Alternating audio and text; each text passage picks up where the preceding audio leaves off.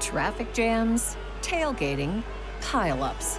Ugh, the joys of driving. How could it get worse? The federal government wants to have a say in what you drive.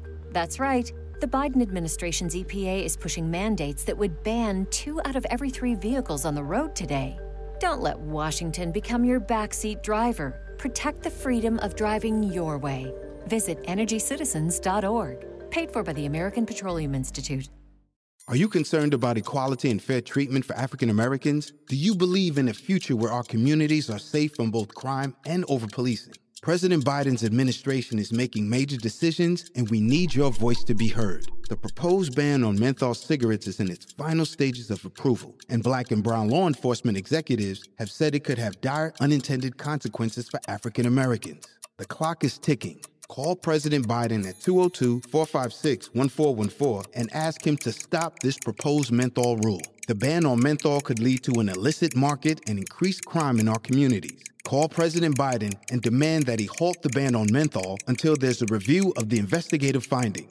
Let's make sure that overpolicing and racial profiling come to an end. Call President Biden at 202 456 1414. Tell him to stop targeting African Americans with a menthol ban. Time is running out. This message is paid for by Alliance for Fair and Equitable Policy. The views expressed in the following program are those of the participants and do not necessarily reflect the views of Saga 960 AM or its management. Welcome to the Richard Syrett Show on News Talk Saga 960 AM. And welcome to Radio Free Canada.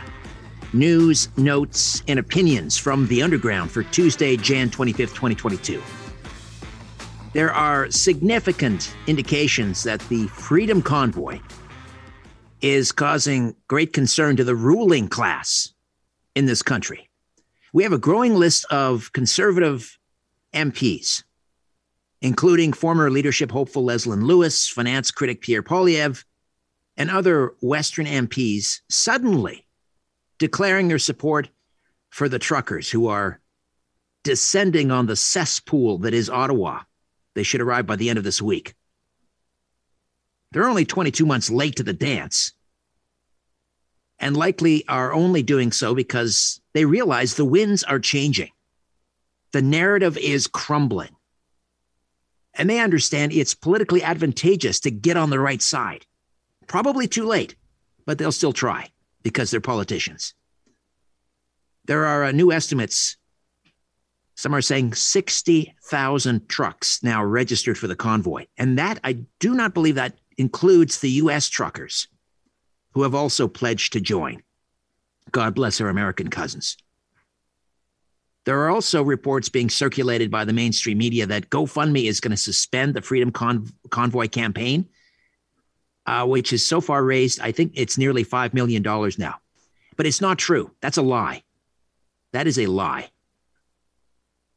You see how complicit the collaborators are in the legacy media? Not to be trusted. Not to be trusted. And the winds, in fact, are changing. The rats are fleeing the sinking ship. Have you noticed lately that Twitter is not so quick to censor or take down posts that challenge the official narrative? Here's a nurse from Nevada. Her name is Nicole Sirotek. She's testifying before a New York State Senate committee hearing on the way the hospitals in New York City handled the pandemic. My name is Nicole Sirotek. I'm a registered nurse. I've been a registered nurse for over a decade. My specialty is critical care, trauma, and flight. Um, since the start of the COVID pandemic, I've actually been rebranded, I guess you can say, as a leading expert in early intervention strategies executed on a large mass scale using the FLCCC protocol, as well as um, ventilator, uh, COVID patient ventilator protective strategies to optimize uh, COVID patients on the ventilators. My story actually begins back in May of 2020. I was one of the original nurses that went to NYC to help with the COVID pandemic because, as we remembered, they needed nurses, and most importantly, they needed ventilators. Well, I was the whole package, a flight nurse that can manage ventilators. And when I arrived there, um, the gross negligence and the medical, you know, malfeasance that happened in there and the complete medical mismanagement of these patients is what had led a, has led us to the situation that we're in right now. The pandemic and the hysteria that was created from poor public health measures and poor execution of appropriate early intervention strategies and the handicapping of medical professionals doing their job has led to where we are right now and into the crisis situation that we are in. I will use several key case studies that will represent larger uh, descriptive statistical information for what I'm going to speak of. But when I was in New York, and what continues to happen today is that many of them are not dying from COVID. Now, many people don't know about me is that I'm actually a master's prepared biochemist, and I have worked extensively with the HIV uh, virus tracking um, genetic mutations. So I feel very comfortable going toe to toe with some of these doctors here, although I am not a doctor, I'm just a nurse. But what we saw in these front lines, we knew what was happening. And when we asked for the ibuprofen, they said no, it was contraindicated. When we asked, like, why aren't we giving them steroids? Oh, well, it's not. We are just following orders. Following orders has led to the sheer number of deaths that has occurred in these hospitals. I didn't see a single patient died of COVID. I've seen a substantial number of patients die of negligence and medical malfeasance. Medical malfeasance just following orders. You're going to be hearing a lot more of that. It's happening here too, I can assure you. And eventually, eventually, it will all come out. Here's Dr. Mary Bowden from Houston, who sued Methodist Hospital in Houston to release financial records to find out who is being paid off. Here she is describing more of this medical malfeasance going on in hospitals in Houston. Uh, now it's people are terrified to go to the hospital. So I've, I've become the emergency room. I'm giving high dose IV steroids. I'm giving you know 25 grams of IV vitamin C. But I am keeping people out of the hospital and. I've kept over 2,000 people out of the hospital. And if you look at current statistics, 20 of those people should be dead, and they're not. So um, I, I, see a lot of high risk patients. I, you know, I don't know if you saw my press conference, but I had, um, you know, a woman in her late 60s, diabetic, not taking her medications, came to me with an oxygen saturation of 82%. And she came to my clinic three days in a row. She got IV steroids. I gave her 80 milligrams of Solu-Medrol based on the FLCC protocol. Thank you. Uh, I gave her two grams of vitamin C. I gave her a slew of medications. I, I, threw the kitchen sink at her because she refused to go to the hospital. And in prior times, I would say, you, you need to go to the hospital, but she refused. Um, but now she's alive and doing wonderfully. And, you know, there's, it's just sickening how many patients did not receive that kind of care. And the turning point for me when I really got angry was uh, a patient that his wife reached out to me. He's trapped in the ICU, father of six, sheriff's deputy refuse to give anything, but you know, these, these hospitals give them low dose steroids. They give them six milligrams of dexamethasone, you know, three times a day. A lot of these hospitals won't even give breathing treatments. It's ridiculous. They won't give them the vitamins. I mean, and so basically, she called me in desperation, and I testified. She sued the hospital to try to get her husband the medications he needed. I testified, we won the hospital refused to grant me privileges, even though I have a spotless record. And I was furious because that's when it all changed for me, and I became, you know, I became thrust into the public because of Methodist Hospital. But um, it's just, you know, we, I've seen a lot, and I'm angry, and I'm exhausted. I mean, I have one hospital I can send patients to that I feel safe to. I have one, one doctor, Dr. Joe Varon, who I trust that I'll send my patients to out of an enormous city, and I'm exhausted. I can't find any doctors to help me. Um, it's, it's a huge problem. That's Dr. Mary Bowden. More and more nurses, doctors coming forward, talking about medical malfeasance. We have families that are getting court orders to get their dying loved ones who are on ventilators on their deathbed one last shot. Let's try the ivermectin. No, won't do it. Won't do it. Nothing to lose, but they will not do it. They steadfastly refuse. What is going on? Here's a sickening example of what's happening medical ethics gone out the window.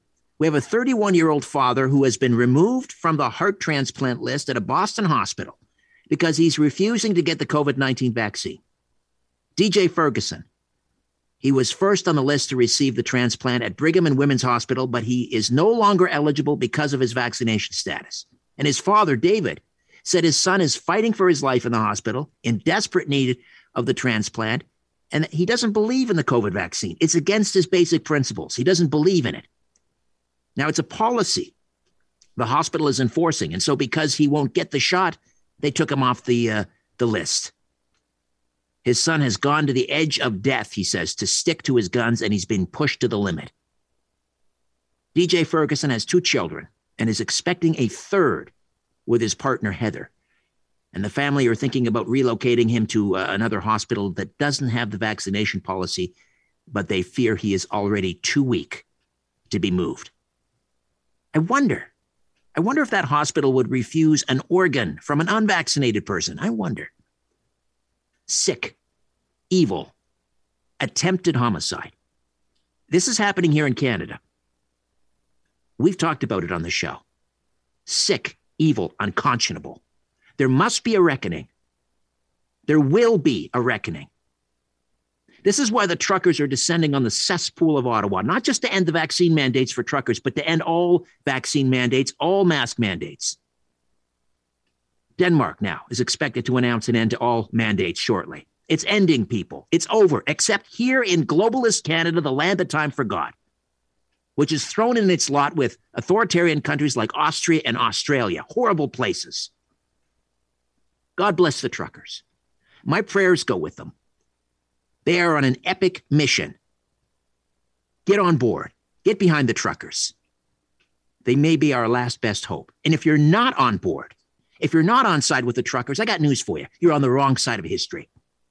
And when this finally ends, it will be very, very difficult to forgive.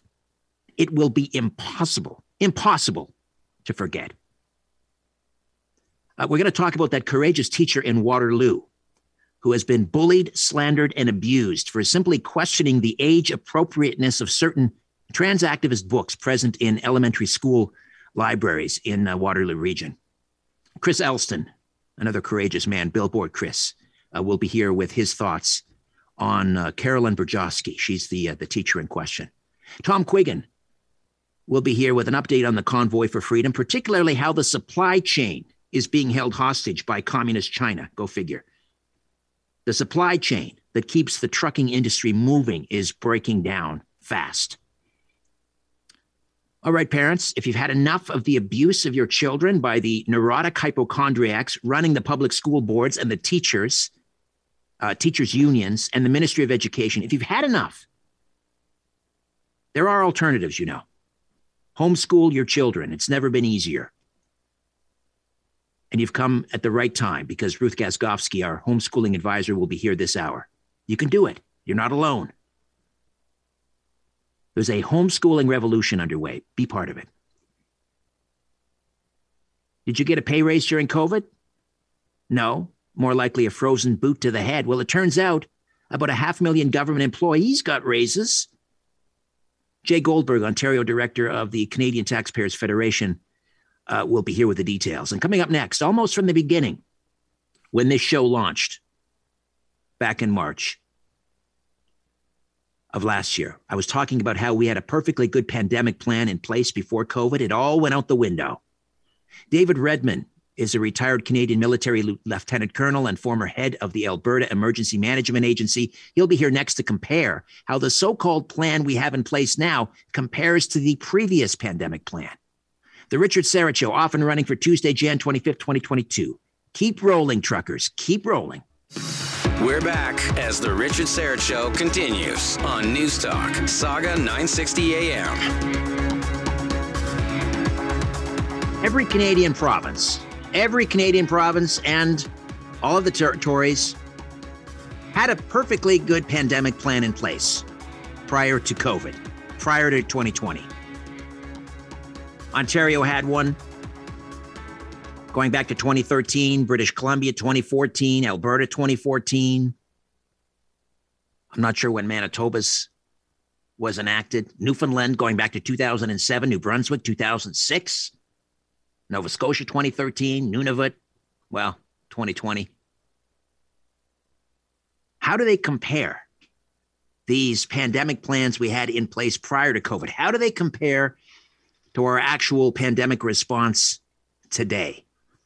David Redman is a retired Canadian military lieutenant colonel, the former head of the Alberta Emergency Management Agency, and a senior fellow at Frontier Center for Public Policy. David, welcome. How are you?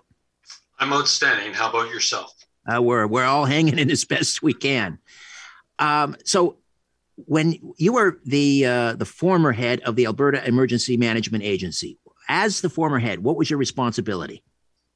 Uh, as the head of an emergency management agency, you're responsible for looking at all hazards that might affect a province and for developing a, uh, an intelligence system to monitor any and all hazards, and then to develop plans uh, that will address each of the hazards that are applicable to your province or territory. All right. So uh, in Alberta, your pandemic plan uh, came in into effect, I think, in 2014, or it was enacted in 2014. Ours in 2013. Uh, what led to all of these provinces suddenly enacting these pandemics? Was it in reaction to SARS from 2003? No. Uh, what, what happens in, in every jurisdiction in Canada is, as I say, you monitor the hazards. So I was the head of uh, EMA back in 2004, 2005. It's a regular and ongoing process. So, for instance, you see that the Alberta plan is dated uh, 2014, but back in um, 2005, we did the update of the plan. So the, these emergency plans aren't just written and put on a shelf. They're updated every 10 years, uh, normally by law. It depends on each province what's required. But in Alberta, they were re- revitalized at least every 10 years. So what happened back in 2005, we had just been through a series of events in the province. But uh, there was a new document released by WHO in 2005, which was the Non Pharmaceutical Interventions Guidelines. And that caused Alberta to want to review its existing pandemic influenza plan. So we wrote an updated version in 2005, which after I retired was then updated again in 2014. So it's a regular ongoing process. And the purpose of those plans is so that when you're actually hit, for instance, in this case by a pandemic, you have a pre existing plan that you should draw out look at the exact virus that's hit you because these were generic for all types of viruses. Look at the specifics of the virus that you're encountering, and it allows you to then very quickly tailor the plan, release it to the public in a full written format, and then to actually implement that plan step by step. And with all that pre work done, it allows you to do correct decision making right from the start, but with a full governance task force. Were these plans designed only to address things like public health and, and let's say health sector communications? You mentioned surveillance, I think, outpatient care, immunization, or did they look at the society as a whole, the functioning of society as a whole?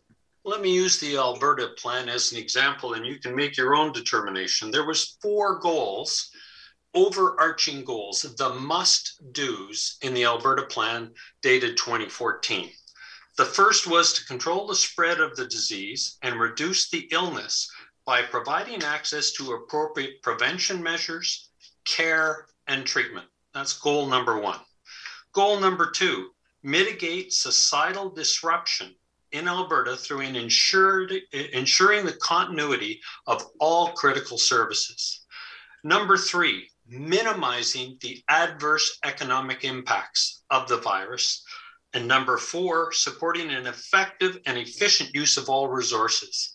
I put it to you that we've done exactly the opposite and have not met one of those four goals because we obviously threw the plans away.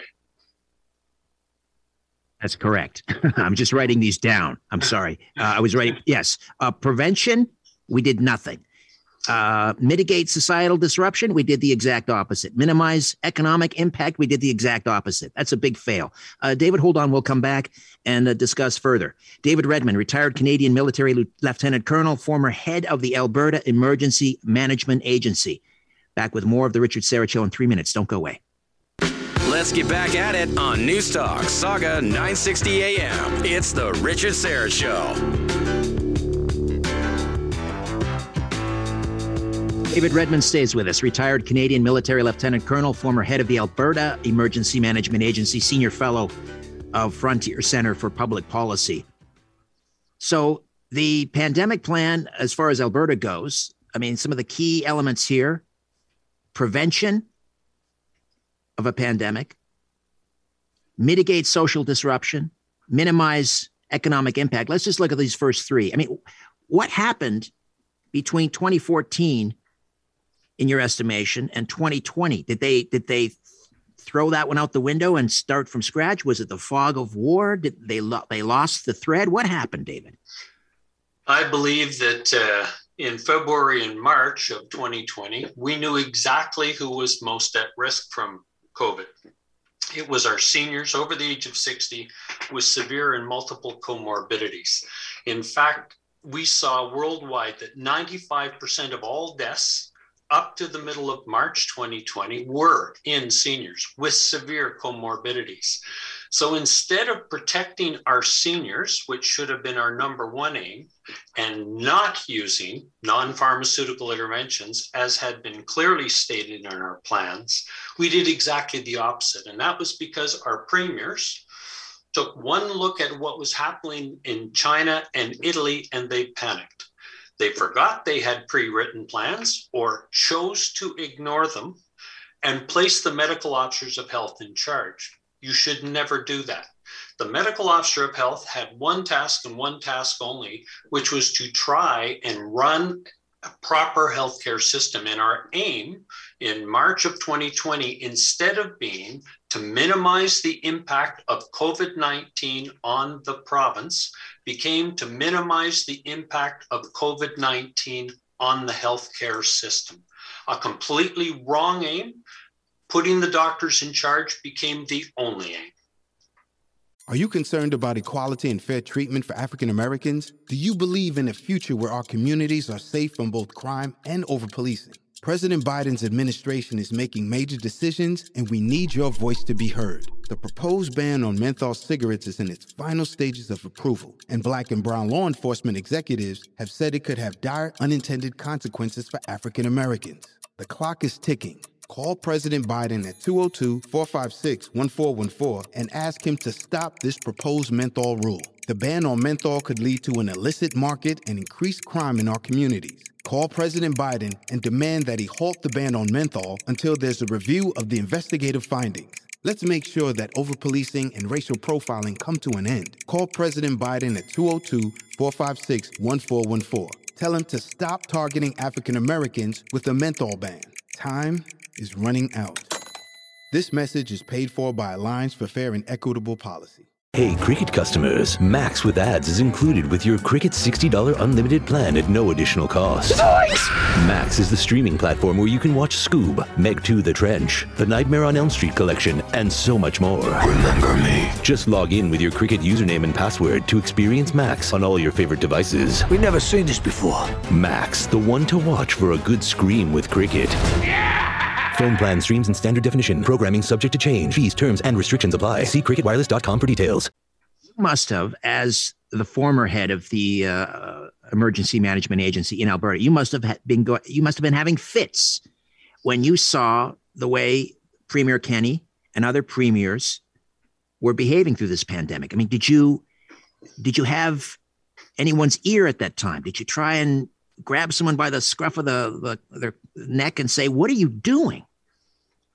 I was completely dumbfounded by what they did. I gave them two weeks in March to dig their way out of the mistake they'd made, made by using non pharmaceutical interventions for a um, type of virus that they had no effect on other than extremely negative. And then I started writing. I wrote all 13 premiers. I wrote them 12 letters over 12 months, begging them to give me a two hour call, to step back from what they were doing, or to at least let another voice into their office to explain why the use of non pharmaceutical interventions are A, not effective, but B, extremely deadly. And we've seen the results of that. Tragically, but we knew that in September of 2019, WHO had just updated every five years the document on non pharmaceutical interventions that we had first used back in 2005. It was very clear that for this type of virus, you should not use what we now call lockdowns, which is in fact a broad sweep of non pharmaceutical interventions. So I begged them to try to stop and listen to somebody with a completely different point of view. When they ignored me for 12 straight months, and that's 13 out of 13 premiers, I wrote a position paper, which you can find on Frontier Center for Public Policy, which I published on the 1st of July, Canada's deadly response to COVID 19, in which I state that it is criminal negligence what we have done by our premiers, MOH, and the Prime Minister that was my next question. I was gonna I was gonna ask about criminal negligence. You know, we can excuse maybe, perhaps, some panic for the first couple weeks, but not after 22 months. So panic no longer explains it. Uh, Absolutely I've, correct. I've been talking about a reckoning that must happen after all. When we finally crawl out from under this mess, there must be a reckoning. I don't know what you want to call it, a truth and reconciliation panel or criminal proceedings. I don't know, but you know, some some people are talking about Nuremberg two trials. What what is the the remedy after? You know, I remember when after SARS, and the doctor said we learned so much from this, and the politicians we learned so much. And when we first heard about SARS CoV 2. They said, that's all right. We got this. We learned so much from SARS. They learned nothing, obviously. But what is your remedy after we finally get out from under this? What should be the reckoning? Well, it's going to take a while because the first thing we need to do is walk back the fear. As an officer in the Army and then as the head of EMA, I knew you never, ever use fear as a motivator in any type of emergency. And yet, our politicians and MOH have used fear as the only tool in their toolbox. They have driven into the minds of all Canadians that number one, lockdowns work. And they do exactly the opposite. They kill at least 10 times as many. In most studies, it's 100 times as many as any COVID deaths could ever have occurred. But number two, they also have inbred into Canadians that the only way out of this pandemic is with vaccines. Both those statements, lockdowns work and vaccines are the only way out, are two categoric mistruths. We need to walk back the mass formation which has happened to our Canadian public, which is now more terrified of a disease which, for people under 60, is less risk than seasonal influenza. I'll say that again for people under 60 without a severe comorbidities, comorbidities, this virus is less deadly than seasonal influenza, and Canadian statistics prove it, world statistics prove it, study after study after study. And yet, if you ask Canadians, they believe that COVID will kill them in a heartbeat if they don't lock down and if they don't wait for a vaccine to save them. David, if there is ever, well, there will be. It's not a question of if, it's when. The next time it rolls around, if you're not too beaten down and and frustrated, I I pray that you or someone like-minded will be in charge of the uh, the pandemic response the next time. Thank you so much for your time. Thank you, David Redman. All right, when we come back, we're not in this together. Let's just disabuse ourselves of that notion right from the get-go. Jay Goldberg is the Ontario director of the Canadian Taxpayers Federation, and he'll detail how, as while many of you were losing hours or losing jobs or being shown to the curb, kicked to the curb, 500,000 federal employees, government employees, got nice raises. Back with that story in three minutes. You're listening to The Richard Syrett Show on Newstalk Saga 960 AM many times have we heard this? Oh, we're all in this together. We're all in this together. We're all in this together. What a pile of manure. What a pile of manure. Well, many of you were having your hours cut back. Maybe you were kicked to the curb. Maybe you lost your business. Maybe it devastated your family. A half a million government workers were busy making hay. Some of them were sent home during COVID with full pay. And the government kept hiring and hiring and hiring. It was boom times if you worked for the federal or the provincial governments. Here with the sorry details is Jay Goldberg, Ontario Director of the Canadian Taxpayers Federation. Hey, Jay, welcome once again. How are you, buddy? Doing well. Great to be with you. Likewise. This is uh, this is beyond um, infuriating, actually. So many, so many Canadians. Well, tell us what are the numbers in terms of um, uh, sort of the peak of unemployment during COVID, uh, the number of, of Canadians who, who lost work or maybe had their hours cut back? Yeah, so unemployment peaked at around 13% in Canada in the middle of COVID. And of course, we had uh, tens of thousands, if not hundreds of thousands, of Canadians who lost their jobs. And at the same time, what we saw was bureaucrats at all levels of government getting pay raises. Uh, and actually, the number of bureaucrats increased over the period of the pandemic, both here provincially in Ontario and at the federal level. And it's important to note that this half a million figure that we're giving out, these are just bureaucrats who got raises. We're not talking about teachers or nurses. We're talking about pencil pushers who are in at Queens Park or in downtown Ottawa who are making decisions uh, how to run our lives and how to lock us down and keep us home. And so this is the half a million people who receive pay raises, while so many hardworking people, as you said, uh, lost their job, lost hours, were sent home, or owned small businesses that ultimately collapsed. Right, and. Needless to say that you know there are civil servants there are government employees who work hard who go the extra mile who are uh, you know who do good work and and uh, but um, there were also how many how many tens of thousands of government employees were sent home with full pay yeah, there were a lot of government employees that were sent home with full pay. We know that at both levels of government because not one single job was lost at either level. And what we actually saw, for example, here in the province of Ontario, we lost 110,000 jobs in the tourism and accommodation sectors during the pandemic, but we gained 9,000 bureaucratic jobs during the pandemic. So it really just illustrates this whole tale of two pandemics that we've experienced, where if you're in government, you in many cases got sent home, you kept your jobs, you were given a lot of money, taxpayer money to set up home offices, the amount of money that was spent on getting desks and ergonomic chairs for everybody, you know, was huge expenses as we found in freedom of information requests. Uh, and on the other side, yeah, you have the people who've lost their jobs, who've lost their businesses, and of course, there are hardworking uh, individuals who work for the government. But we're talking about all sharing in the burden of the downturn together, and it's not fair to have all of these people in the private sector lose their jobs or lose pay uh, and then have other people gaining pay uh, while we're experiencing record deficits and record high unemployment. I mean, talk about tone deaf, talk about callousness. Uh, what about federal MPs, senators, and the prime minister? What uh, what kind of bump in uh, pay did they see? Well, this is just you know this is out of touch on steroids. What we have is two pay raises, and it'll be a third when April comes around during the pandemic for our members of parliament.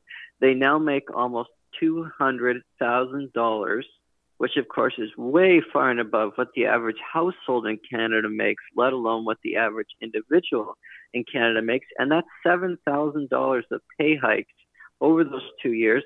The prime minister is getting an extra $14,000 compared to where he was before the pandemic. Uh, and we've seen leaders in countries in other parts of the world, like in New Zealand, voluntarily take a pay cut to share in the burden of the times with, uh, you know, their fellow citizens. But here in Canada, we've seen the total opposite. We got to give credit to uh, those at Queens Park, uh, the Ford government. They've frozen wages for members of provincial parliament there, but out in Ottawa, they're you know getting pay on steroids here with record record levels of pay for the prime minister, for for the prime minister's cabinet, for all members of parliament. And we should also note that a lot of this included virtual sittings of the House of Commons because many of them didn't even go to Ottawa because of their pandemic rules. Ah, oh, I I have no words at this point, Jay. I'm sure I'm sure you're running out of words as well. Uh, appreciate your um, your sticking to this and and um, letting us know about how we're not in this together. We simply are not. We're in it, but we're not in it together. Jay Goldberg is the Ontario director at the Canadian Taxpayers Federation. Jay, thanks so much again. Thank you. All right. When we come back, the homeschooling advisor. We'll talk about the value of classical books and a classical vocabulary. Stay with us. Back to the conversation on the Richard Syrett Show. News Talk, Saga 960 AM. All right, I keep telling you, there is a homeschooling revolution underway, and it is time for you all to get on board. If you have the means, you won't regret it. The greatest reward of your life. And uh, every Tuesday at this time, we uh, we talk about homeschooling. And our homeschooling advisor, Ruth Gaskovski, joins us once again. Ruth, how are you? Excellent, Richard. Thanks for having me. So I'm up on the uh, the humanitasfamily.net. This is the website that you founded, and uh, we're talking about classic vocabulary uh, today. And you have a wonderful quote here from E.B. White. I'm just going to crib it from the website. E.B. White wrote, "Anyone who writes down to children is simply wasting his time. You have to write up, not down. Children are demanding. They're the most attentive, curious, eager, observant, sensitive, quick, and generally congenial readers on earth. Children are game for anything. I throw them hard words and they backhand them across the net. That's a wonderful, wonderful quote.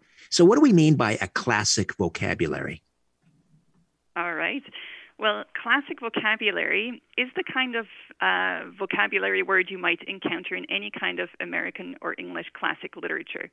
And up until not too long ago, it was quite common for people to be very familiar with this vocabulary.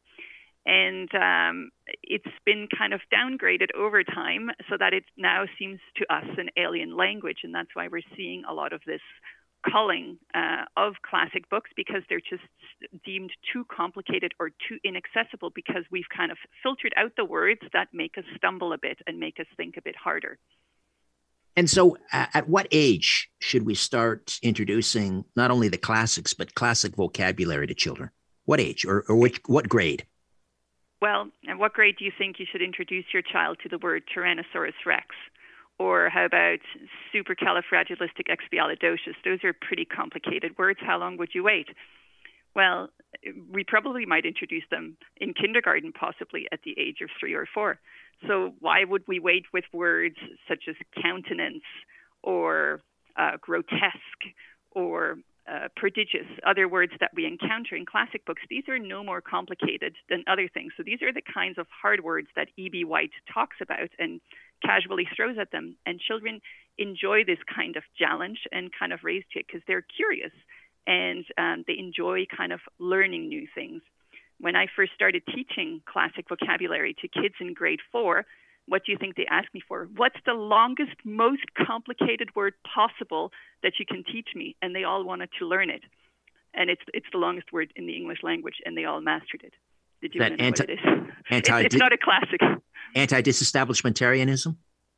No, it's pneumono-ultrascopic silicovolcanoconiosis. It's a kind of a reaction you get to volcanic dust, and they could all spell it. So Really? children do want to rise, yeah, because they want to rise to the challenge. They love being challenged, and classic words uh, are just that. They are interesting things that give us detailed information about our language and make us more specific about what we mean to say. Um, but generally, in the school system, we've limited students' horizons to their grade level. Uh, so, kind of vocabulary lists that are prescribed, and it's been called the best in the states. They call it the best national vocabulary prevention program because they're kept just to their level and not encouraged to reach kind of higher. Uh, well, because you know, uh, kids, we we don't need to know fancy words if we're going to stack uh, boxes containing you know cheap imports in a warehouse. Uh, they're uh, anyway. wh- What are there studies? What I mean, what happens to a child's brain when you introduce them, uh, introduce new words into their vocabulary? Right. Well, generally, students who don't know many words can't write many words, but students who get familiar with more classic vocabulary and advanced words actually have greater ease with writing and greater fluency in all subjects in general. So the more words a student knows, um, they can process information more quickly. So we had talked about uh, that when we were talking about multiplication. What's the use of learning multiplication facts by heart? Well, it has the same effect. The more words and the more advanced words you know, the faster your processing speed, and it lightens the load on working memory. It also helps children to think abstractly. And importantly, it helps them to kind of express their emotions better and to understand others better. And interestingly, good vocabulary is the single best predictor of career success. Ah, and comes ahead of achievement. Yeah. Yeah, not not uh, not surprising. Uh, there's an interesting chart here, um, and I know it's always difficult to discuss or describe charts on the radio. Um, but it has to do with a classic word frequency in a bunch of different uh, classic books, from you know David Copperfield to uh, Vanity Fair, um, uh, Lord of the Flies, or Lord, sorry, Lord of the uh, the Rings, I think is in here. Uh, just tell me about what you know what this chart is trying to demonstrate. Right.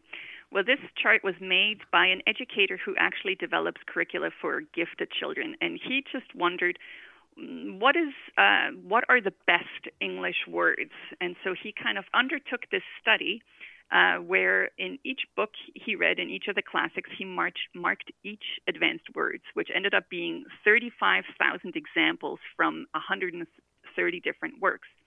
And what he realized is that generally there are 100 words that occur in almost all classic novels. And once you have mastered just those 100 words, it opens up the doors to uh, a whole row of um, classic treasures. And the interesting thing that you pointed out here is that uh, on the one end, we have David Copperfield, which actually has 1,356 classic words in it. This generally has been removed from classrooms because it's too inaccessible. So when we talk about classics in the classroom, we talk maybe about Catcher in the Rye. Now, in comparison, that one just has 14 classic words. So it's maybe classic because many people have read it, but not because it contains rich and abundant vocabulary. Um, so the ones that uh, the classics that have been left in the classroom are really just a, a vestige, uh, a little vapor of uh, language that is left over, uh, whereas it's really richly represented in the older classics that have much more advanced classic vocabulary you know, if I didn't know better, Ruth, I'd say they were trying to dumb our children down. But there, there I go, being conspiratorial again.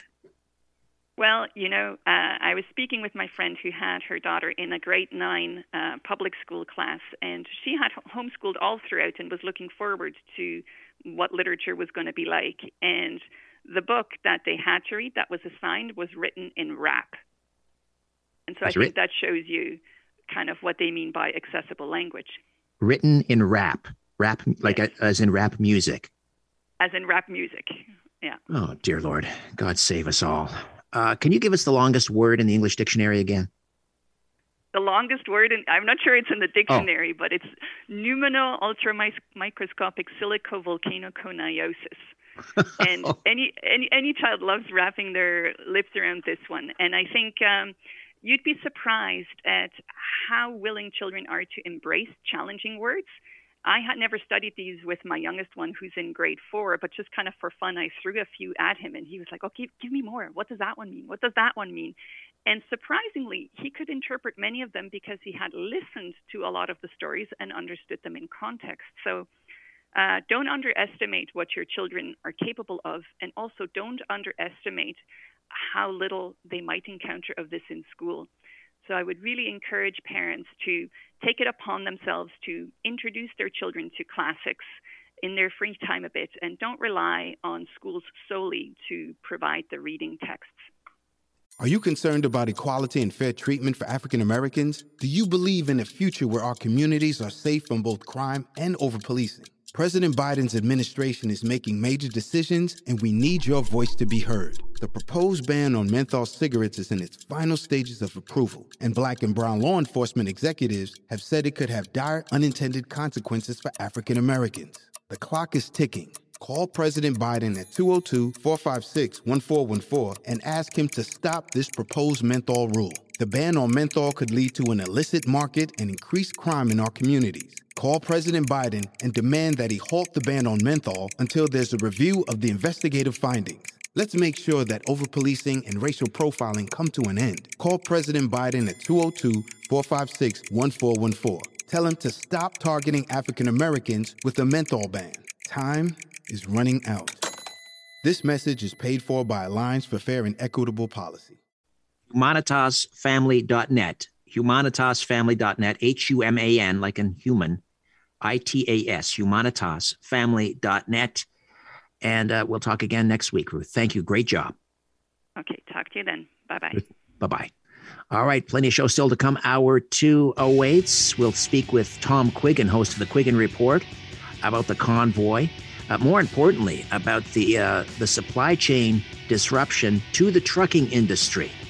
And uh, we'll speak with Chris Elston, aka Billboard Chris, of course, who's been traveling uh, Canada and, uh, well, the U.S. as well to expose gender ideology and child abuse. We'll talk about the uh, courageous teacher in Waterloo Region who uh, has been uh, punished, bullied, slandered because she um, she was questioning the age appropriateness of some trans activist literature in the elementary school libraries. All that awaits in mere moments. Stay with us.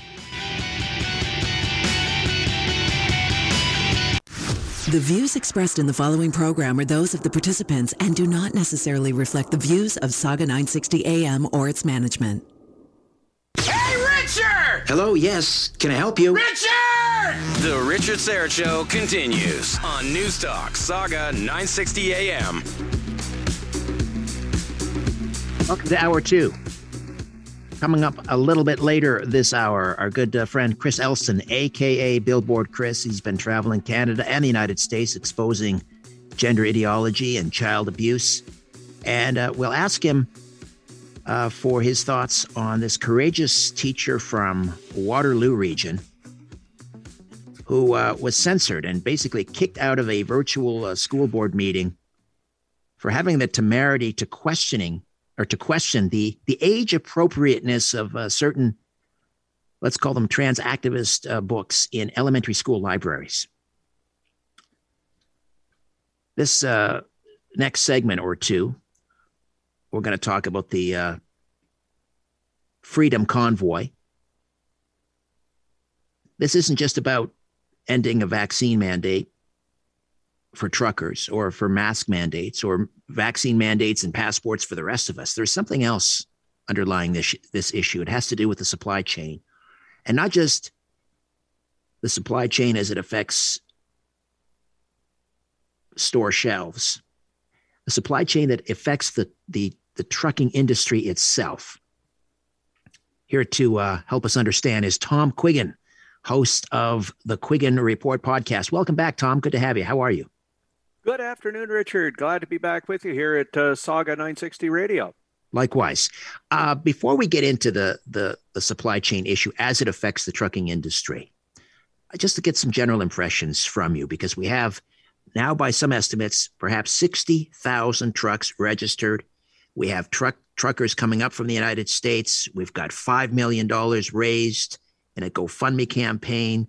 They're descending on this cesspool known as Ottawa. What kind of an impact, realistically, do you think this will have? Well, it's been a fascinating uh, thing to be involved in, uh, Richard. It started, I mean, I wasn't a part of starting it, but it was started as a GoFundMe campaign to raise a couple of tens of thousands of dollars to run one convoy to Ottawa to demand an end to the mandates. End the mandates, period. That was the aim of the convoy. It has become a grassroots phenomena, which is spreading not only across Canada, but into the United States as well, and it's getting worldwide attention. Um, it looks it's already got a record for the world's largest convoy. Uh, it is the eighth largest ever GoFundMe campaign that's been run anywhere in the world, and it, it appears to be uh, taking Canada by storm. And I think what you're seeing, Rex Murphy did that thing in the National Post, and I think he kind of hit it right. That people are concerned about trucks. They're concerned about vaccine mandates. They're concerned about you know forcing children into getting a you know a, a vaccine that maybe the parents don't quite trust.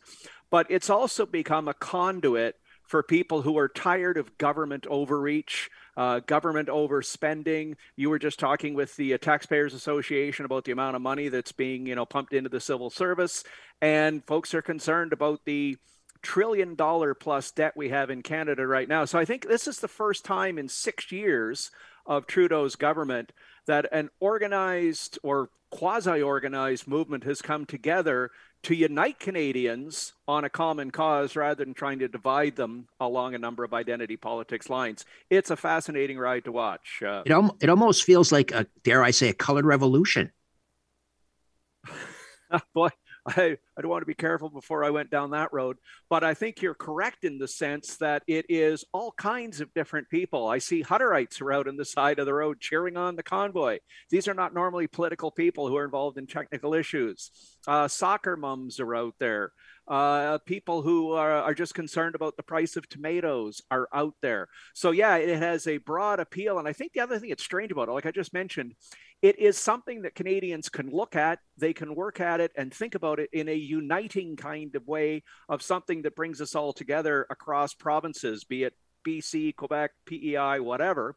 Uh, and it brings people across uh, class lines, color lines, employment lines, whatever.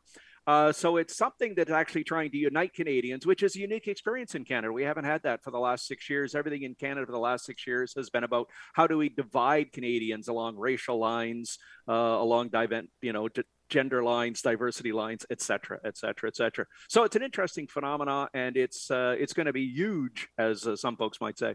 Will it have an impact? Do you sense that uh, Trudeau and his uh, band of creepy grifters are are getting a little worried?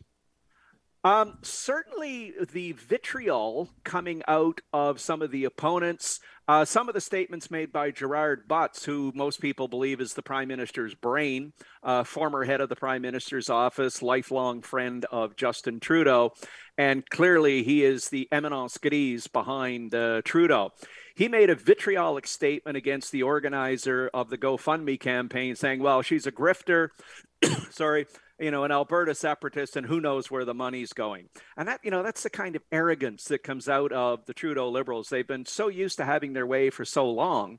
Uh, I think they're going to find something interesting. And to make kind of an observation here, uh, Trudeau and his crowd, his his group, the PMO, sort of live in a la la world of uh, social media, virtue signaling. They throw money out the door at any given problem.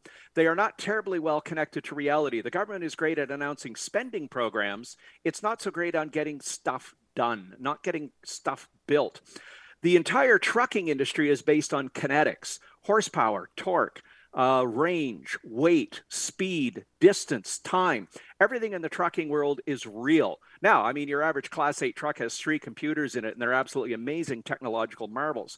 But the reality is, what you're seeing is Trudeau in his kind of la la social media world where they exist in their virtue signaling kingdom is running head on into another world which is driven purely by kinetics. And it's going to be an interesting collision. I'll say it. And so uh, eloquently put, Tom. Tom Quiggin is with us, host of the Quiggin Report podcast. All right. So there is something else uh, underlying this that, that is not being talked about that you brought to my attention. And that is, I mean, we know about the supply chain issues in terms of empty grocery store shelves, but there is another supply chain issue here um, that has to do with the trucking industry itself. Talk to me about that. Yeah, there's some fascinating stuff that's been going on for more than five years. So this isn't something that came out of the pandemic. And just just to sort of go back to your viewers and explain this a bit, the trucking industry is the supply chain at the end of the day. About 100% of the food in your grocery store got there because of a truck. Uh, about 60% of the value of trade between Canada and America do you have headphones? Do you have a couch in your living room? That's because there's a truck out there somewhere that made that happen. Now, the interesting thing is the trucking industry has its own supply chain. It needs spare parts, it needs tires, it needs oil, it needs, you know, whatever, all that kind of stuff. And that supply chain is failing and it has been failing for several years. And it became really noticeable about five years ago when the, the indicators and warnings started.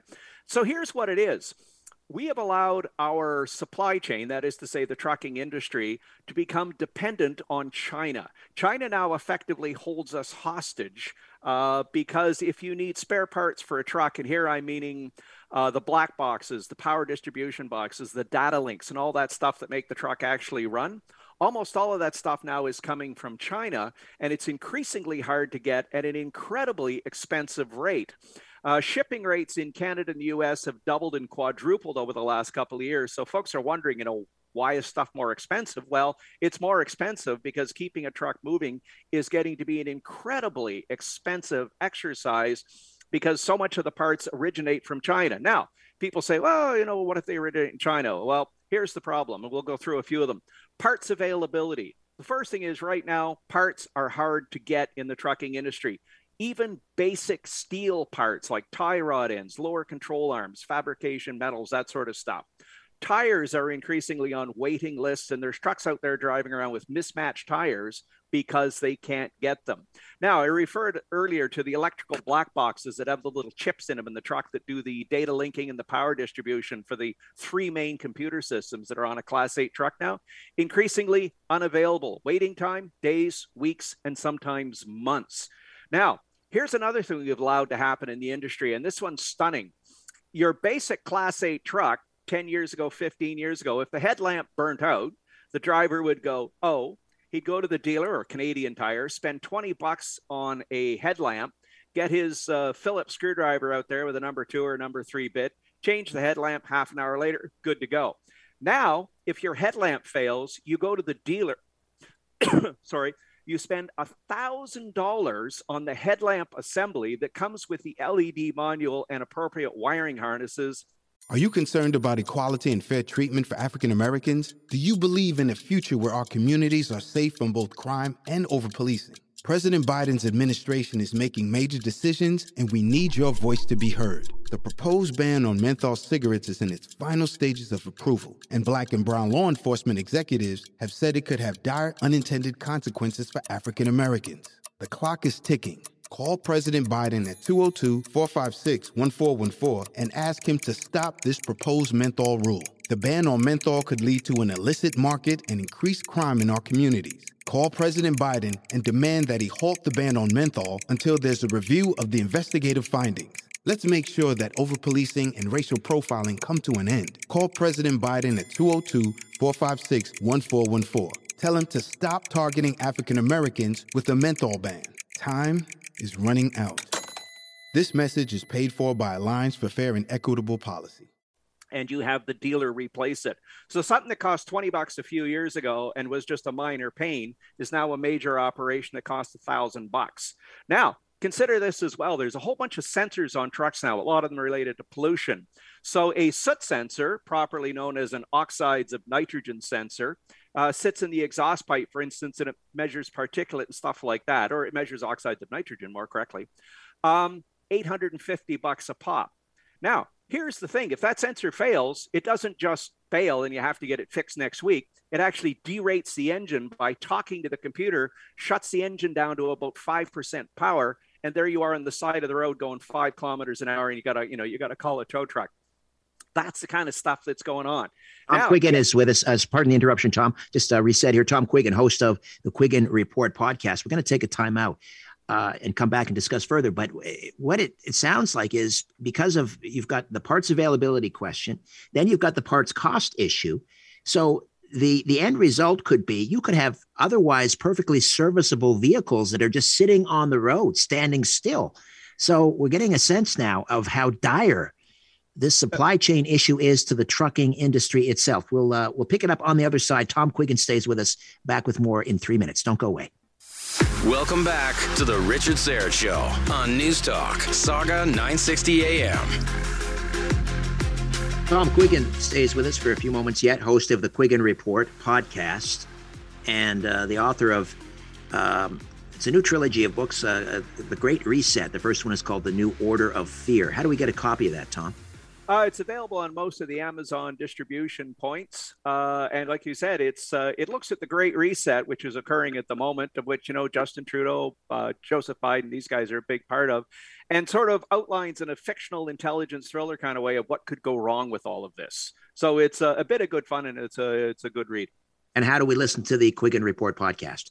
Uh, you can find it just about anywhere on the internet. Uh, just go into Google or DuckDuckGo or whatever, type in Quiggin Report. It'll come up on iTunes, it'll come up on Stitcher, it'll come up on SoundClouds. Uh, some of our stuff's still on YouTube, the stuff that hasn't been banned.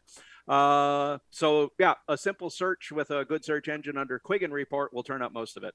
Fantastic. So we're talking about the supply chain issues affecting the trucking industry itself. We were talking about parts availability uh, coming from China, uh, the parts cost just escalating, leaving otherwise serviceable vehicles basically out of service on the side of the road. The other thing uh, that, that you wanted to address was what you call the cheapification of these parts. Yeah, this is another big problem, not just in the trucking industry, but it's hitting the airline industry and the, the car vehicle industry as well. But you start out with OEM, the original parts that come on the truck as built by the manufacturer. And even some of those now are getting really cheaply made. But what happens is when you go looking for a spare part, a wiring harness, a black box, something like that, you'll discover that the replacement part, although it's supposedly built to OEM requirements, is in fact made out of cheaper plastic. It's made out of lighter metal. It's made out of thinner wire. It's made out of lighter duty connectors. And it's gotten so bad now that a number of trucks, even though they're brand new, they can be like a month or two months old, and they have to be pulled in for heavy repair with wiring harnesses replaced, black boxes replaced, whatever. So the effect on the trucking industry has been this, uh, Richard, and it's a bad one. Let's say you're a, a trucking company and you think you need 100 trucks to do the business you need to do. Plus, you have to have time for maintenance and training and all that. Well, what was 100 trucks maybe 10 years ago is now 110 trucks because you have to accommodate all of the downtime on the trucks, which is increasing rapidly because of the cheapification for the parts. Now, most of the parts, as I've said, the critical ones that will stop the truck from running, are being made in China, and we are increasingly being held hostage to uh, fluctuations in the Chinese market. Or should the Chinese government just decide to quit shipping them, huge numbers of trucks will stop. And you you alluded to the idea of a truck sitting on the side of the road, which is a good picture. But you also have uh, another picture of this: 20 brand new trucks sitting in a heavy truck dealership sitting there going nowhere because they've been cannibalized for parts to keep the existing trucks going. In other words, it's getting so hard to get parts for trucks now, they're actually turning around to cannibalizing. A friend of mine that works at a dealership uh, in the Maritimes, they just put a big fence around their compound uh, and put a bunch of lights and uh, barbed wire on it because people are actually stopping at night and stripping parts off trucks. That's how hard it is to get parts. So that's kind of the state of affairs right now. So when you look at these independent truckers who are part of the convoy right now, uh, clearly the convoy is about ending the mandates. The vaccine mandates, especially the cross-border ones, were, shall we say, the uh, you know, it's the uh, what do they call it? The straw that broke the camel's back. There's a lot of problems in the industry. There's pressures all over the place. But Trudeau and his crowd all of a sudden decide that after two years of the pandemic, all of a sudden you need to be double vaccinated, et cetera, et cetera, to cross the border, to do this kind of thing, et cetera, et cetera. And this, I think, was just enough to set people off and say, you know, we need to start pushing back at some point. And here's an issue that everybody can understand and they can see. Uh, and by the way, you know, they're going to start understanding it when they figure out that that uh, next bag of groceries they want from the grocery store, it's there because of the trucking industry. Well, and this is only going to be compounded as uh, more and more of these carbon taxes come online. Um, and then we've got, uh, you know, uh, zero emissions. They're going to get rid of uh, internal combustion engines. Uh, most of the, uh, a lot of the component parts for these batteries will also be made in China. The lithium, uh, these mines are controlled by the Chinese. It's I mean, they couldn't do a better job at hobbling this industry if they tried. Or, yeah. or is, is that the is that the end game? Are they trying to, to well, destroy it? this is one of these things. If we'd had this conversation five years ago, we'd have both been labeled as conspiracy theorists wrapped in foil and shipped off, and appropriately so. But now, when you look at it, if you look at Trudeau's position, for instance, with the World Economic Forum, you look at our finance minister who's on the board of trustees for the World Economic Forum, you look at this continuing burden they place on the economy on every possible turn, whether it's cost, parts availability, supply chain, anything. Uh, and it's increasingly clear that the problems that the trucking industry have aren't trucks it's not engines it's not the you know the there's too much snow or something like that. The trucks could work they could make the industry work. What the problem is is you know by analogy almost it's like the government wants to put a 10,000 pound weight on the truck and say there's what you start with is an extra 10,000 pounds you have to drag around and does nothing. That's increasing what the industry is at. So I mean the governments of Canada, the USA and Mexico have to start looking at how our supply chain works, where the parts come from, how the parts are obtained and how many parts it takes to keep this stuff going. And we we are now being held hostage by China and any confrontation with them, which is entirely possible given the mess in Taiwan and everything else, means we could lose large swaths of the trucks in North America. Now, one more quick example if you want to see the problem. Everybody's complaining right now about the supply chain, containers piling up in the ports. Why aren't the trucking industry clearing them out of there? One reason is the Port of Vancouver just changed the rules, and so have most of the ports in uh, California if you have a truck that's more than three years old, you're not allowed to bring it onto port property because, oh my God, it's not up to the latest green standard, something, something. So only the newest uh, trucks can go there. So you've got trucks sitting there waiting that can move containers, but they're not allowed to go in. That's happening in Vancouver. It's happening in Long Beach. It's happening in Los Angeles. So what's actually sprung up is a whole new industry where the new trucks go into the port, take the container, bring it out of the port, take it to the border with Arizona, and then put it on another truck and ship it the rest of the way across America or into Canada or wherever. So what they're actually doing is putting an extra step in the supply chain in order to accommodate guys like Governor Newsom of uh, California and the Premier oh, of BC. Lord. So dear this, Lord. I mean, you know, the answer I see, uh, what's his name, our beloved trans- transport minister, Omar Alghabra, you know, oh no, double vaccines will fix all the problems. Yeah, Everything's going to yeah, be wonderful. exactly. The actual answer is get government the hell out of the way, let the trucking industry fix the trucking industry. And if the government's going to do anything, then they should be looking at repatriating the manufacturing systems that keep these trucks going. Amen And- to that. T- Yes. Tom, I got I got to run. Uh, Cheers. Excellent, excellent analysis as always. Uh, check out uh, the Quiggin Report podcast, and uh, don't forget the New Order of Fear: The Great Reset trilogy now available at Amazon. Tom, always a pleasure. Thank you so much. End the mandates. Thanks, Richard. All right, Tom Quiggin. When we come back, that Waterloo teacher that is being punished for speaking out against cancel culture and the age appropriateness of uh, certain trans activist books available in elementary school libraries. Chris Elston, aka Billboard Chris, will be here with more. Stay with us. The bull session continues on the Richard Syrett Show. News Talk, Saga 960 AM.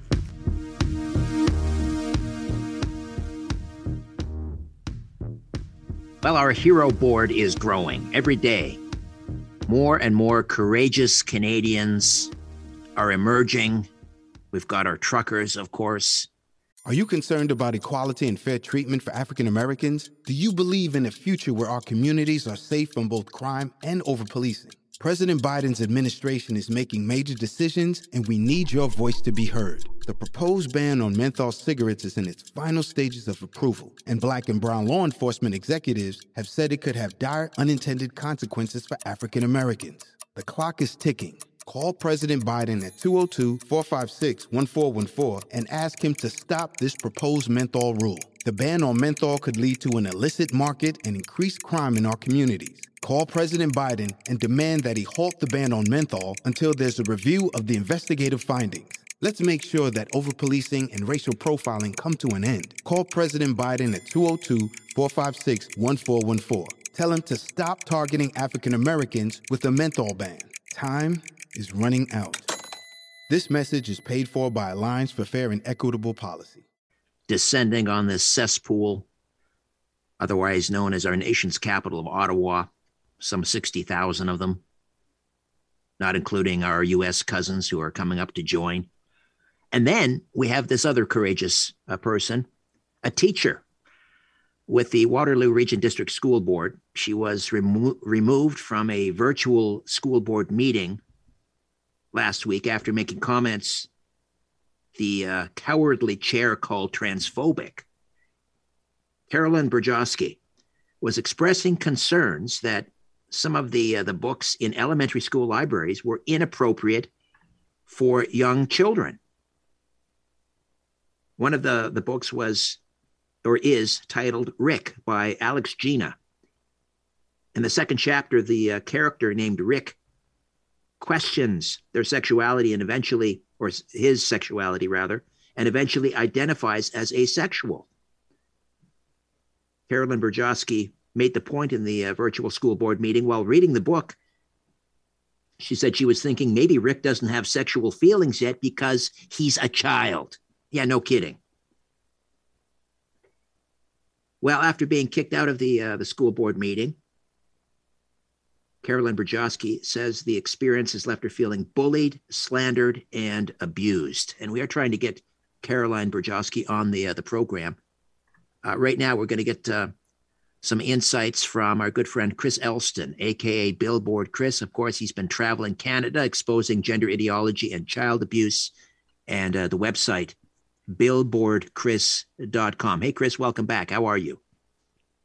I'm doing fabulous, Richard. Thanks so much for having me. I'm actually going to be heading to Ottawa this weekend because uh, I go to wherever crowds are because my whole goal is to have conversations. So I'm going to the center of this protest movement in Canada this weekend. Oh, fantastic. But, uh, but I'm all up to speed on this situation. So let's get into it here. Yeah, let's do that. Well, um, Carolyn Burjoski, have you spoken to her yet? I haven't. No. No. So I sort of described. First of all, have you uh, have you, are you familiar with this book, Rick, by Alex Gina? It's it's by Alex Gino, and yes, I'm very familiar with it. In fact, I wrote about this book on Twitter a year ago, and if people go to my Twitter at Billboard Chris, they'll see what I wrote because I actually just tweeted it out. But a year ago, this very book was read to a school in Coquitlam, BC, which is one of the suburbs of Vancouver. They paid the author, Alex Gino, I think it was $650, to read this book to the whole school. And two weeks after that book was read, I got word that another girl in that school is now identifying as a boy. And of course, it's all because they're getting indoctrinated in school by books like this. So Alex Gino actually has two books. And let's get into what Carolyn Burjoski was saying. So this book called Rick, it's a couple boys, a couple 10 year old boys having a conversation. And there's this one boy named, named Jeff who uh, is talking about how he saw a naked woman on the beach and she was super hot. And, you know, Rick is just a little boy and he's not having these sexual feelings, but he feels like he needs to go along with Jeff, who is getting all hot and bothered by this naked woman. But, you know, Rick doesn't feel this way because he's just a little boy. And he ends up joining the Rainbow Club at school and declaring himself as asexual, meaning he doesn't have sexual feelings. Why the heck are nine and 10 year olds being told that they need to be having these sexual feelings? Exactly. And Carolyn Burjoski is absolutely right in everything she said. And as soon as she started just mentioning the most reasonable objections or concerns about how children are getting sexualized, she was shut down by the chair of the board called Scott Piatkowski, I think. Uh, I'm pretty sure he's a man because he has pronouns in his bio, which are he, him. So I think it's a man that we're dealing with here. But there's this book, Rick, that's sexualizing children and making kids to think there's something wrong with them if they don't have sexual feelings at the age of 10. And then Alex Gino's other book is called George. And in George, this is about a little boy who wants to be a girl. And one day, this little boy, George, borrows a pair of panties from his friend, a girl named Kelly.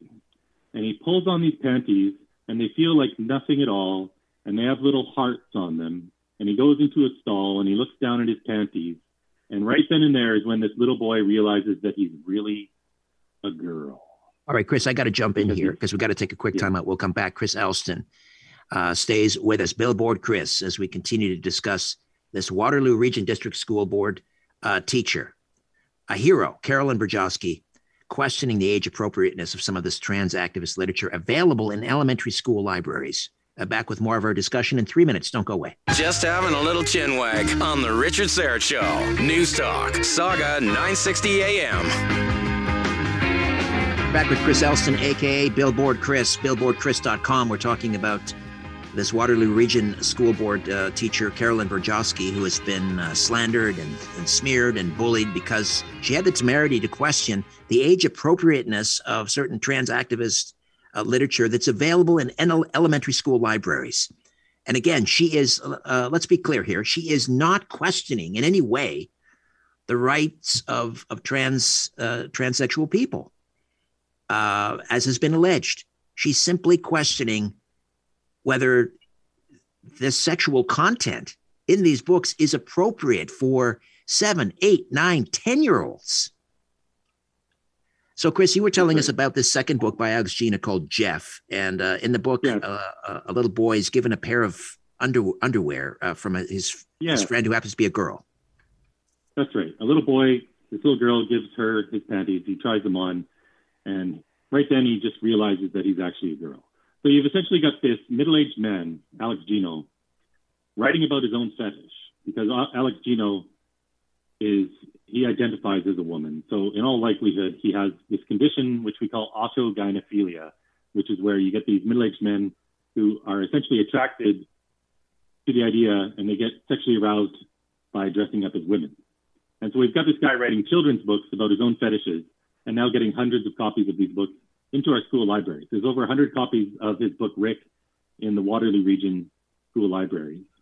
And then we've got this other book that Carolyn brought up in the meeting with the school board the other day, where it's essentially glorifying uh, giving kids puberty blockers and even sterilizing them. So we've talked a lot on your program before.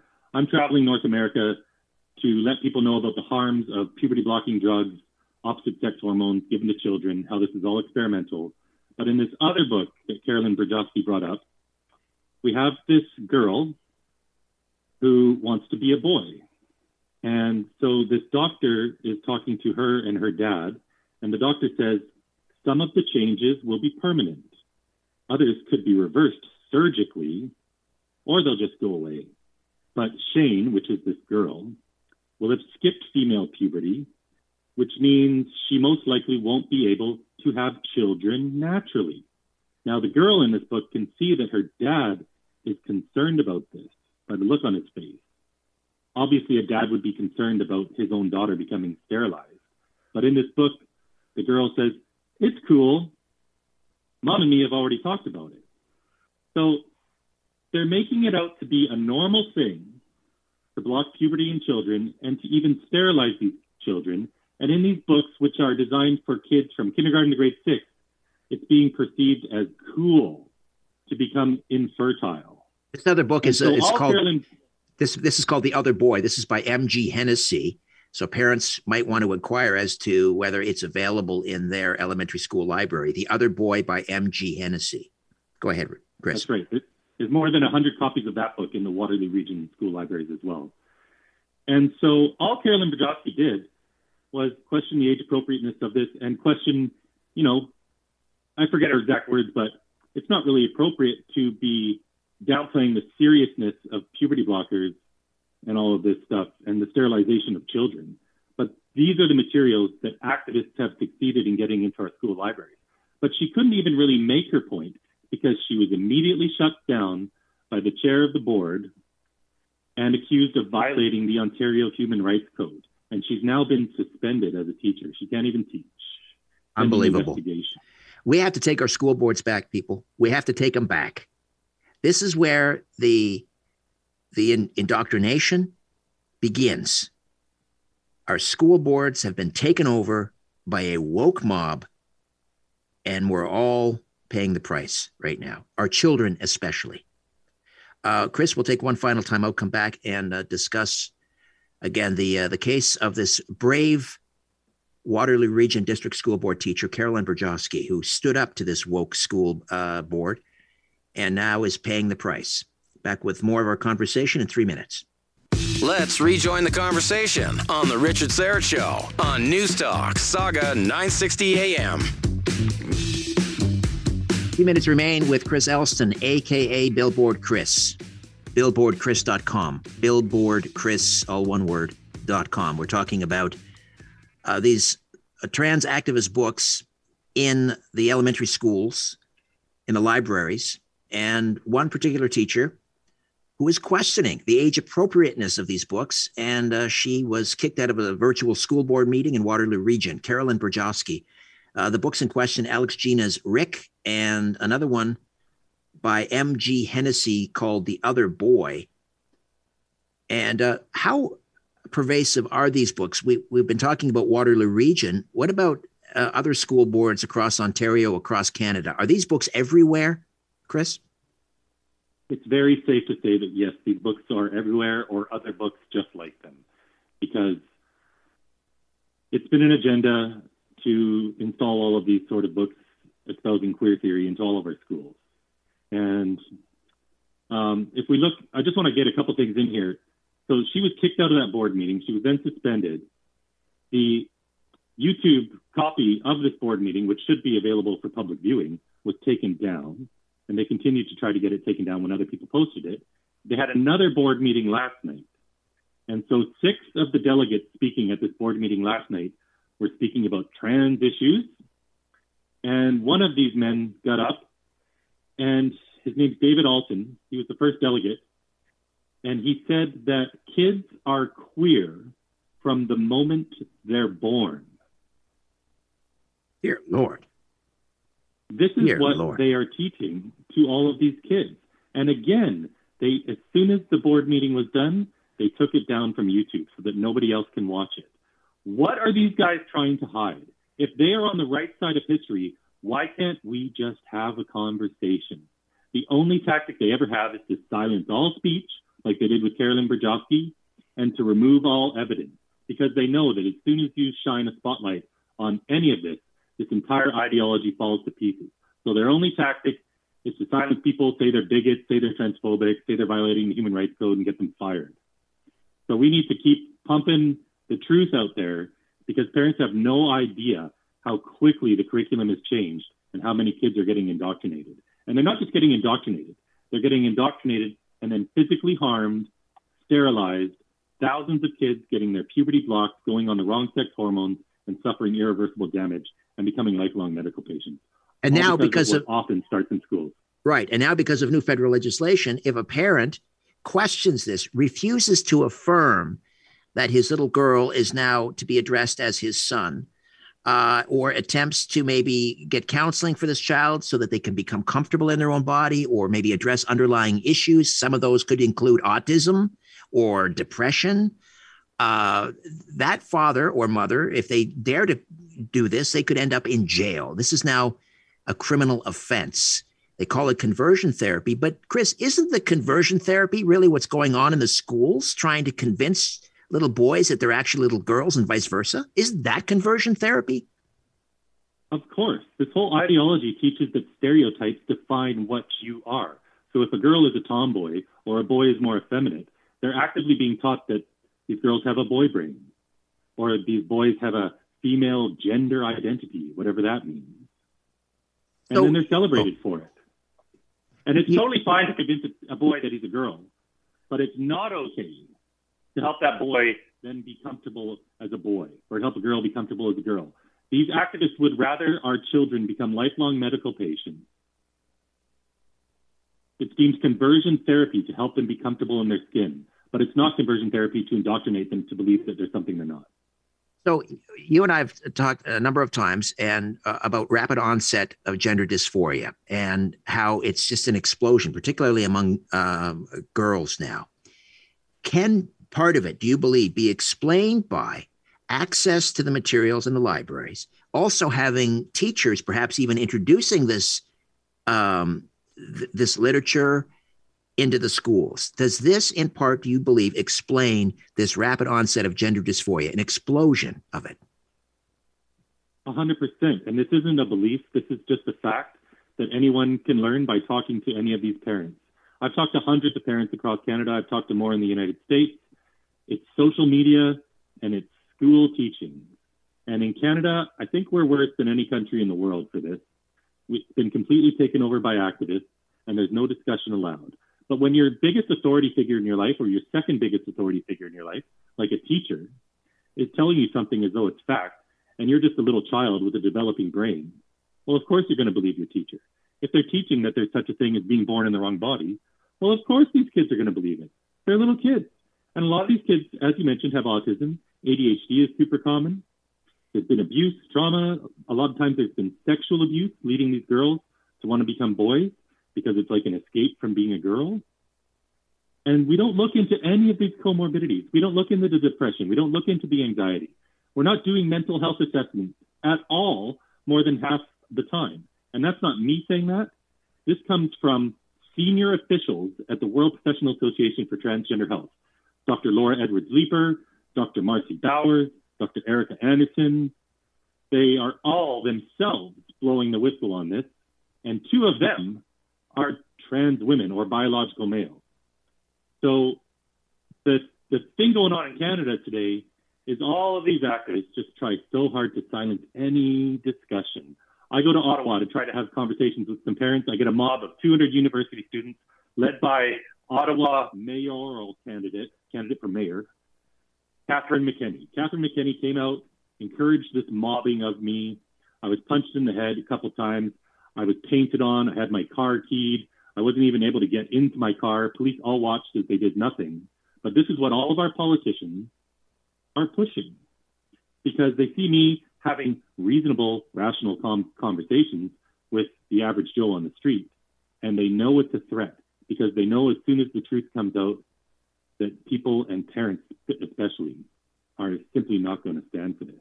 So, Richard, you're doing amazing work talking about this all the time. You're spreading word more than anyone else in any radio medium in Canada. So, thank you for that. But to parents listening, this isn't a fringe issue anymore. We have tens of thousands of children all across Canada, and in some high schools, up to 10% of the kids say they're transgender now. And it's the most vulnerable kids who end up in these gender clinics getting physically harmed for life. So how do we wake parents up? How do we attention. how do we wake wake parents up? And what's the assignment here, Chris? I mean, it's one thing to say, okay, next time there's a, an election for school board trustees, we're going to pay closer attention, uh, and you know maybe we're going to vet them a little better. But that's you know that's not going to get it done entirely either. What do we? How do we? How do we fix this? Well, I think parents all across Canada need to start making noise at these school board meetings and they need to run for the school boards themselves. Because all of these activists have been planning this for a very long time and they're very well funded and this is their life and they've gotten themselves installed in all these political positions. And the average guy just going about his life had no idea any of this was occurring. So in the long term, the only way we take this back is by taking these people out of their jobs. So I encourage individuals to run for their school board, but you have to make noise with your teachers. You have to make noise with your school's principal. You need to find out what your kids are learning and just raise some hell. Because until we do, they're going to keep pushing this. Right. And one thing to... parents, what, yeah, one thing teachers don't like is getting complaints. So go talk to your teacher and let them know that you're not okay with this over sexualization of your children. And start showing up at school board meetings. Start, yeah. start showing up at school board meetings and demand to know what's happening. Uh, Chris, thank you so much as always for your uh, insights. My pleasure. Thanks so much, Richard. Talk to you later. Chris Elston, Billboard Chris, billboardchris.com. All right, that's it for me. My thanks to Jody, Jacob, and Brandon. I'll be back tomorrow to do it all over again, God willing. You never know. The Brian Crombie Hour is next. Be well, find joy, hold fast, be kind, but push back. I'll speak with you tomorrow at 4. Don't be late. Until then, I remain unbowed, unbent, unbroken.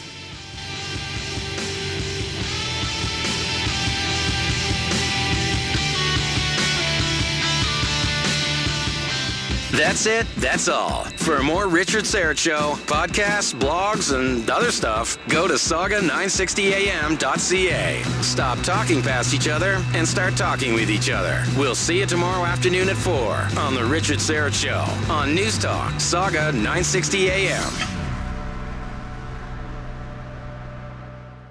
Are you concerned about equality and fair treatment for African Americans? Do you believe in a future where our communities are safe from both crime and over policing? President Biden's administration is making major decisions, and we need your voice to be heard. The proposed ban on menthol cigarettes is in its final stages of approval, and black and brown law enforcement executives have said it could have dire unintended consequences for African Americans.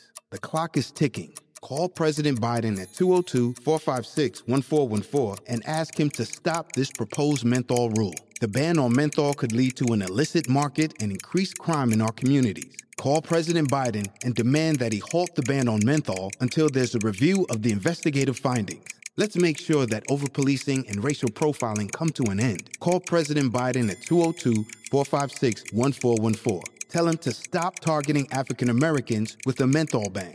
Time is running out. This message is paid for by Alliance for Fair and Equitable Policy.